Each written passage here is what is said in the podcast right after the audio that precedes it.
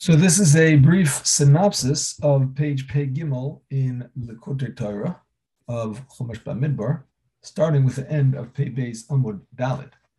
So the pasuk says L'chu lachmu belachmi that the Torah is called bread, both Hashem's bread and our bread. What does it mean that it's Hashem's bread?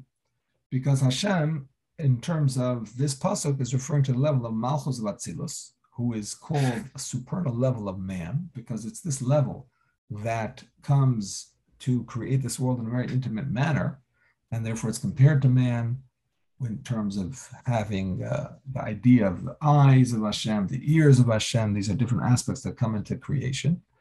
So this level of Hashem gets spiritually nourished through the Torah, because the Torah and the mitzvahs that we do are using physical objects. These physical objects have their source in the spiritual level of Nikudim which is associated with the realm of Tohu, and that is higher spiritually than the realm of Atzilus, which is the realm that we call the level of Hashem that is called man, the supernal man. So when we fulfill these mitzvahs, we are actually bringing about a greater revelation into the, that very level of Hashem.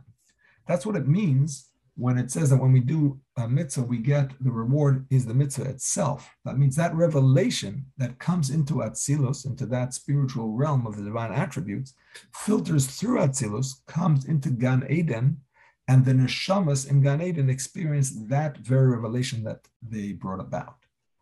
In addition, they also receive through fulfilling the Torah and the mitzvahs spiritual nourishment, which is why it's called bread, and that is they achieve a level of Ratzon Elyon, a higher will to serve Hashem. This is the pasuk Vidaber Moshe Rosh Hamatis.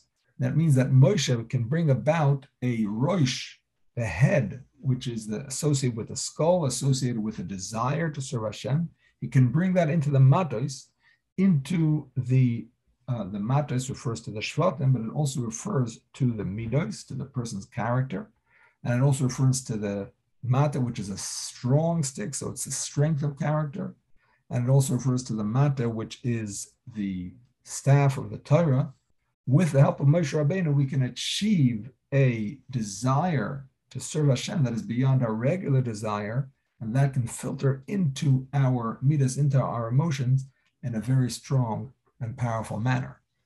The pasuk says, "Ish ki yidur neder," that a person uh, who makes a vow has to make it by saying that an item is like a korban, which is something that he brings holiness into.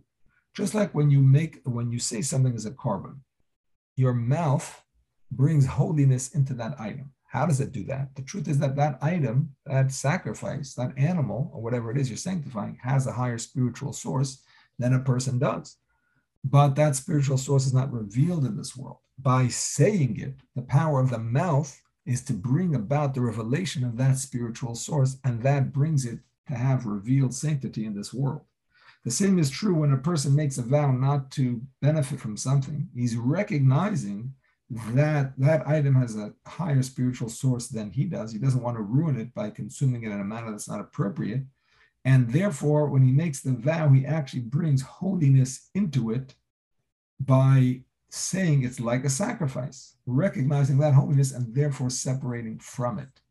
The Alter points out that nowadays we do not make vows because we don't have that same power to bring such holiness into the world with our words, and therefore we say beli neder.